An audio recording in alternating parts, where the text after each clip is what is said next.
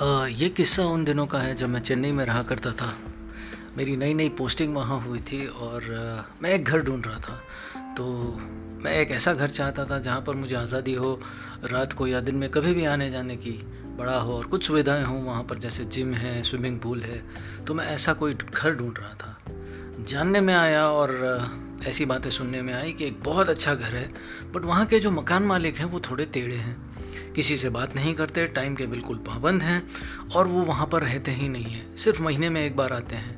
रहते तो वो सिंगापुर में थे। बट उनकी एक छवि बन चुकी थी हमारे दिमाग में कि वो बहुत ही ज़्यादा गंभीर हैं और लोगों से ठीक से बात नहीं करते। मैंने उनसे टाइम बिल्कुल कंफर्म कर लिया और हमारी मीटिंग का टाइम हो गया संडे के दिन। संडे या शनिवार के दिन। शनिवार के दिन दस बजे का समय था और मैं हमेशा की तरह जैसे मैं लेट पहुँच, उस उस समय में मैं बहुत लेट रहता था। तो मैं आधा घंटा लेट हो गया था और मैंने उनको मैसेज भेजा कि मैं बस दस मिनट में पहुँच रहा हूँ। तब उनका मैसेज आया कि मेरी कोई मीटिंग है हाँ ज़रूरी, और हम फिर कभी मिलेंगे। तब मैं थोड़ा संकोच में आ गया कि शायद आज नहीं होगा तो फिर अब घर कब मिलेगा? तो बहरहाल मैंने उनको बहुत मिन्नतें की, मैंने उनको बोला कि आप कृपया कर रुक जाएँ, क्योंकि मैं आपका घर एक बार देखना चाहता हूँ। मैं पहुँचा और वो शायद किसी मीटिंग में थे, अपने घर पे ही फ़ोन पे बात कर रहे थे। मैं पहुँचा और उन्होंने मुझे हाथ से बुलाया अंदर। उन्होंने बोला, आ जाइए अंदर। मैं गया अंदर घर में। थोड़ी देर तक मैं सोफ़ा पर बैठा, आसपास देखा और करीब करीब तीन या चार मिनट बाद वो अपनी गैलरी से घर में आ गए। घर में आ गए और मुझसे बात करने लगे कि देखिए आप वैसे ही लेट हुए हैं और आपको पता है मैं टाइम का कितना पाबंद हूँ। तो मैंने बिना कुछ बोले मैंने अब सबसे पहली चीज़ तो अपनी गलती मानी कि मुझे आप माफ़ करें कि मैं एक रात की शिफ्ट में काम करने वाला इंसान हूँ तो मैं मैं रात को काम करता हूँ और मुझे सुबह उठने में बहुत दिक्कत होती है तो उस बात के लिए मेरी माफ़ी लें। और आ, मैंने उनको सबसे पहली चीज़ ये नहीं बताया कि क्या बहुत बड़ी दिक्कतें थी और क्या मुसीबतें थी। मैंने उनको सबसे पहले ये बोला कि आपका घर आपकी छवि के साथ बिल्कुल मैच करता है मतलब बहुत प्यारा है आपका घर। आपकी दीवारों में जो रंग रखा है, उससे पता चलता है कि आपको खुले खुले मकान बहुत अच्छे लगते हैं, हवादार घर बहुत अच्छा लगता है और आपकी हर चीज़ में आपका टेस्ट नज़र आता है। तो आपका एक क्लास है, जो मुझे बहुत प्यारा लगा। उनका टीवी उनका जो सोफ़ा वगैरह, जो जो भी चीज़ें थी, बहुत ही प्यार से उन्होंने जचाई हुई थी। ये अकेले रहते थे यहाँ पर मतलब वो तीन दिन, तीन महीने में एक बार आते थे उस घर में। तो मुझे अच्छी तरह से याद है कि ये एक छोटी सी बात है जो कहीं का कहीं निकल जाती थी। और जैसा कि मैंने आपको बताया, ये बात जब मुझ तक पहुँची थी, मेरे सहपाठियों ने मेरे कलीग्स ने मुझे बताई थी तो उस वक्त ऐसा हुआ था कि उन्होंने मुझे बोला था कि ये इंसान जो है बहुत टेढ़े हैं, ये बहुत गंभीर हैं, बहुत सीरियस टाइप के इंसान हैं और ये ज़्यादा किसी से बात नहीं करते। आप यकीन मानिए, जब मैं वहाँ पर रहने चला गया और मेरी उनसे मुलाकात केवल एक या दो महीने में एक बार होती थी, वो मेरी हर छोटी से छोटी जो मुसीबत होती थी, उन सारी चीज़ों पर वो ध्यान रखते थे। कई बार ऐसा हुआ था कि मैं वहाँ पर नया ही पहुँचा था और मुझे चेन्नई में था तो मुझे वहाँ के लोगों से बातचीत करने में थोड़ी मुश्किलें होती थी।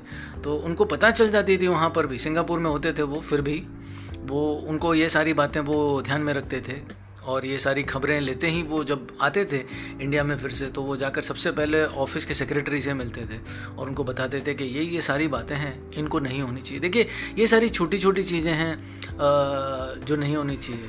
इससे भी बड़ा, इससे भी बड़ी जो बात है, वो मैं भी आपके साथ शेयर करता हूँ। देखिए, जब मैं गया था तो ये जो फ्लैट था जहाँ पर मैं रहने वाला था, ये बहुत बड़ा आलीशान फ्लैट था। टीवी, सोफ़ा, फ्रिज जिम और पूल वगैरह सब कुछ था, पार्किंग थी। तो वैसे वैसे घर में रहना था अगर मुझे तो मुझे उतना ही किराया भी देना पड़ सकता था। बट आप यकीन मानिए मैंने ये सुना था कि ये वो इंसान हैं जो कहीं कोई आ, कोई आपके अंदर इस इस बात में कोई रियायत नहीं बरतेंगे वो। बट आप यकीन मानिए मुझे जो मेरा किराया था वो उन्होंने बहुत कम करके दिया। वो पहली ही मुलाकात में हम दोनों की इतनी अच्छी इतनी अच्छी मुलाकात हुई कि वो बात जो कहीं की कहीं जा सकती थी केवल ये छोटी सी बात के लिए कि हम दूसरों की भी बातें सुने, दूसरे की क्या मुसीबतें हैं वो माने, अपनी जो मुश्किलें हैं, अपनी जो गलतियाँ हैं वो माने और कहीं पर दूसरों को भी थोड़ा सा इम्पोर्टेंस यानी दूसरों को भी, कहीं पर उनको भी ऐसा लगे कि आई एम इम्पोर्टेंट ये बात अपनी बातों से ज़रूर ज़रूर ज़ाहिर करें। अपनी गलतियाँ माने, दूसरों को इम्पोर्टेंस दें और दूसरों के टेस्ट के बारे में भी कभी कभी बात करें तो दूसरों को अपनी जगह पर रखना और उनके हिसाब से बात करने में भी कई बार बहुत समझदारी होती है। आ, दोस्तों मैं ये सारे किस्से इसीलिए बोलता हूँ कि मुझे ऐसा लगता है ये आ, मेरी ज़िंदगी में बहुत निखार लाते हैं ये सारे किस्से ये जो इवेंट्स हैं क्योंकि इन्हीं से मैं बहुत सीखा हूँ। मैंने दोस्ती बहुत सीखी है मैंने जो बिज़नेस के गुण हैं वो इन्हीं लोगों से सुने सीखे हैं और कई बार ऐसा दिल करता है कि हाँ ठीक है। वो लाइफ भी बहुत अच्छी थी जहाँ पर मैं बहुत सारे लोगों से मिलता था, बहुत अच्छी अच्छी बातें होती थी और बहुत कुछ सीखता था। ये लाइफ भी बहुत अच्छी है। वो लाइफ की मतलब का बात ये उसका मायने ये है कि वहाँ पर जब मैं रहता था तो मुझे उनकी भाषा नहीं आती थी, जो तमिल भाषा वो बोलते थे। और ये जो शख्स थे जिनकी मैं बात कर रहा हूँ, वो मलयाली थे। So he was from Kerala वो केरला से थे। और ये सारी बातें होने के बावजूद भी कि हमारे भाषाओं में बहुत भेद था, हमारे जीवन शैली में बहुत भेद था yet we were able to you know live very amicably बहुत प्यार से हम लोग बहुत स्नेह से रहते थे। अगर एक दो महीने में वो एक बार आते थे तो कई बार देखते थे अगर कि मैं रात को लेट आ रहा हूँ तो वो मेरे लिए खाना भी बनाते थे, इतने प्यारे लोग थे। तो बस मेरा बोलने का तात्पर्य यह है कि भाषा का भेद हो इंसानों में भेद हो जीवन शैली का भेद हो बट कहीं ना कहीं हम लोग एक दूसरे से ज़रूर मिलते हैं। हम सभी इंसान हैं, हम सभी लोग एक दूसरे से ज़रूर मिलते हैं। तो उन चीज़ों को समझने की कोशिश करें, जो हम सभी लोगों को एक तार से जोड़ती है। जैसे टेस्ट होता है, घर का टेस्ट या जो घर का डेकोर होता है, ये सारी चीज़ें। तो हमेशा ध्यान में रखें कि दूसरों को भी महत्व देना सीखें। दूसरों को ये ध्यान दिलाएँ कि वो कितने महत्व हैं आपके, वो कितना मायने रखते हैं आपकी ज़िंदगी बहुत बहुत शुक्रिया। आते रहूँगा, बातें करते रहूँगा इन सारी किस्सों के बारे में, क्योंकि मुझे बांटना बहुत अच्छा लगता है। तो दोस्तों, फिर से मिलूँगा आपको अगले एपिसोड में। This was all about sales I just it talk about a few incidents and events about in in my life that created a complete mind shift in my life because these were actual extremely practical situation in my life so this all about one of the incidents from Chennai thank you I will I'll see you guys in the next uh, podcast. Take care.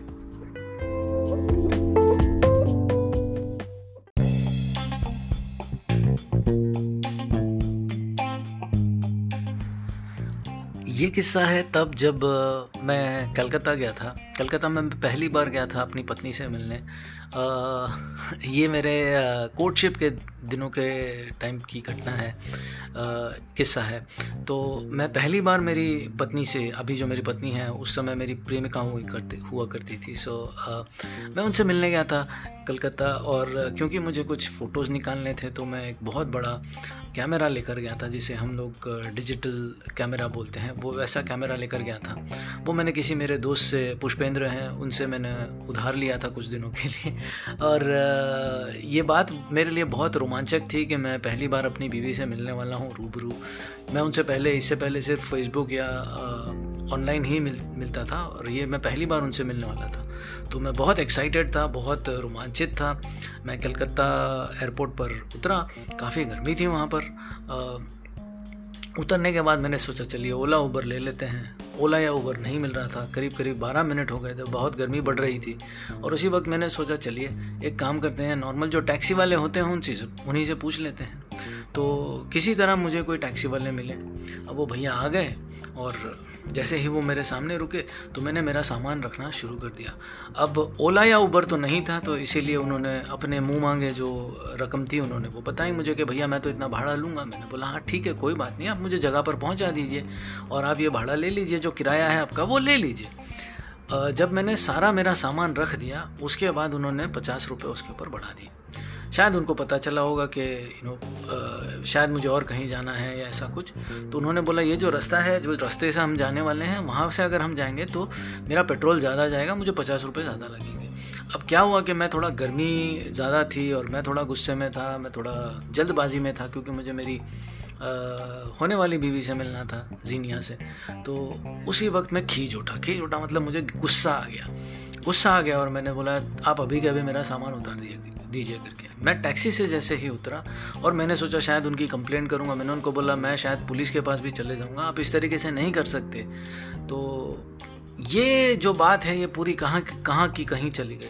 अब उनको भी गुस्सा आ गया, क्योंकि उन्होंने बहुत देर तक वो भी वेट कर रहे थे। हम एयरपोर्ट से निकलने ही वाले थे। जब ये बात हुई कि उन्होंने बोला, मैं पचास रुपये ज़्यादा लूँगा। मतलब मैं टैक्सी में बैठ चुका था टैक्सी निकल चुकी थी। उसके बाद उन्होंने बोला, पचास रुपये ज़्यादा लेंगे। तब मैंने टैक्सी रुकवाई, बाहर निकला। अब ये जो गर्मा गर्मी थी, उसके अंदर बात कहीं की, कहीं निकल जाने वाली थी। और उन्होंने एक काम क्या किया, उन्होंने बोला, आपको जिसके पास जाना है, जाओ।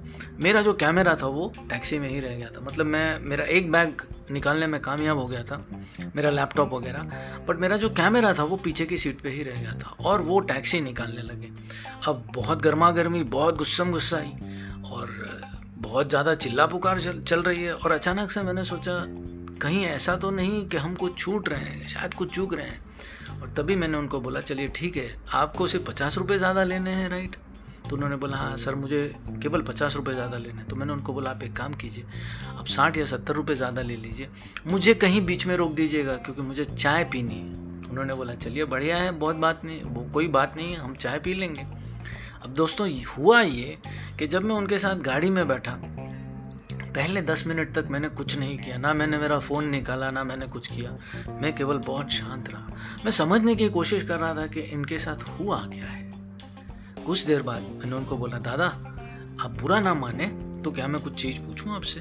अब तक बात बहुत बदल चुकी थी। अब वो इंसान भी वो नहीं था जो दस मिनट पहले रहा था। सारी बातें बदल गई। हम दोनों अपने रोल में आ गए थे। मैं एक ज़िंदा दिल इंसान हो गया था जो मुस्कुरा रहा था। वो एक टैक्सी ड्राइवर से बन अपने रोल से उतर कर एक इंसान के रोल में आ गए। तो उनको पता चल गया कि ये जो इंसान चढ़ा है, ये सिर्फ़ गुस्सा कर रहा था कि उनकी, उनको कहीं उतरना था या उनको शायद चाय पीनी थी। तो उन्होंने फिर मुझसे बोला कि देखिए मुझे जल्दी इसीलिए जाना है क्योंकि मेरी बेटी बहुत बीमार है। मेरी बेटी बीमार है और मुझे उसको कहीं डॉक्टर के पास लेकर जाना है। अगर मैं थोड़ा भी लेट हुआ तो मुझे बहुत मुश्किल हो जाएगी। तो मैंने बोला क्या यही कारण है कि हम लोगों ने कोई शॉर्टकट वगैरह लिया है? तो उन्होंने बोला हाँ दादा यही कारण है करके। तो मैंने बोला तो अब एक काम करें आप मुझे जहाँ उतारना चाहते हैं उतार दीजिए। मैं आपको उतना ही किराया दूँगा। आप तुरंत जाइए अपनी बेटी का ख्याल रखिए। उनकी होठों पर आ गई हँसी और यह हँसी ने पूरा किस्सा बदल दिया। उनके होठों पर हँसी आई। उन्होंने बोला, नहीं, कोई बात नहीं, मैं पहुँच जाऊँगा। मैंने मेरी बेटी से बात कर ली है और हो जाएगा सारा काम। कोई बात नहीं। अब ये बात पूरी बदल चुकी थी। हम बीच में उतरे कहीं पर, हमने चाय पी। हम फिर से एक दूसरा दूसरा एक होटल है, वहाँ का बहुत नामी ग्रामी होटल है, बहुत विख्यात है। अरसलान।